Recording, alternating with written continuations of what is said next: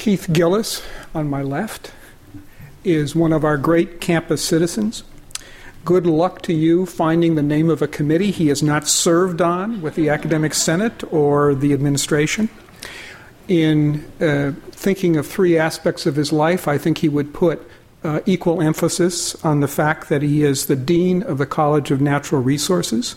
He is the chair of the California State Board of Forestry and Fire Protection, and that he is the instructor in a freshman seminar for global environmental uh, for the Global Environmental Theme House. Keith.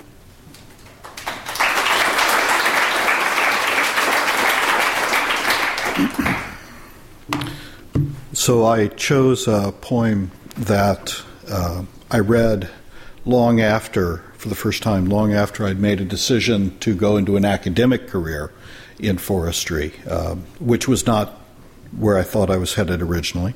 It's by Emerson, and when I read it, it took me back to being a young forester, especially when I could be by myself, uh, when I had a break from measurements, uh, working in the bald cypress swamps of the eastern shore of Maryland or in the mountains of Idaho or in the the lakes and jack pine forests of Minnesota. The Rhodora.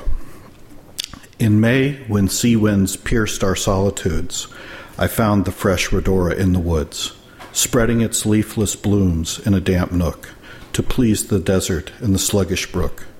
The purple petals fallen in the pool made the black water with their beauty gay. Here might the redbird come his plumes to cool, and court the flower that cheapens his array.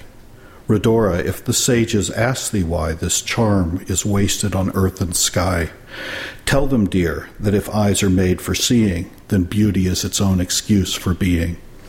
Why wert thou here, O rival of the rose? I never thought to ask, I never knew but in my simple ignorance supposed the self same power that brought me here brought you.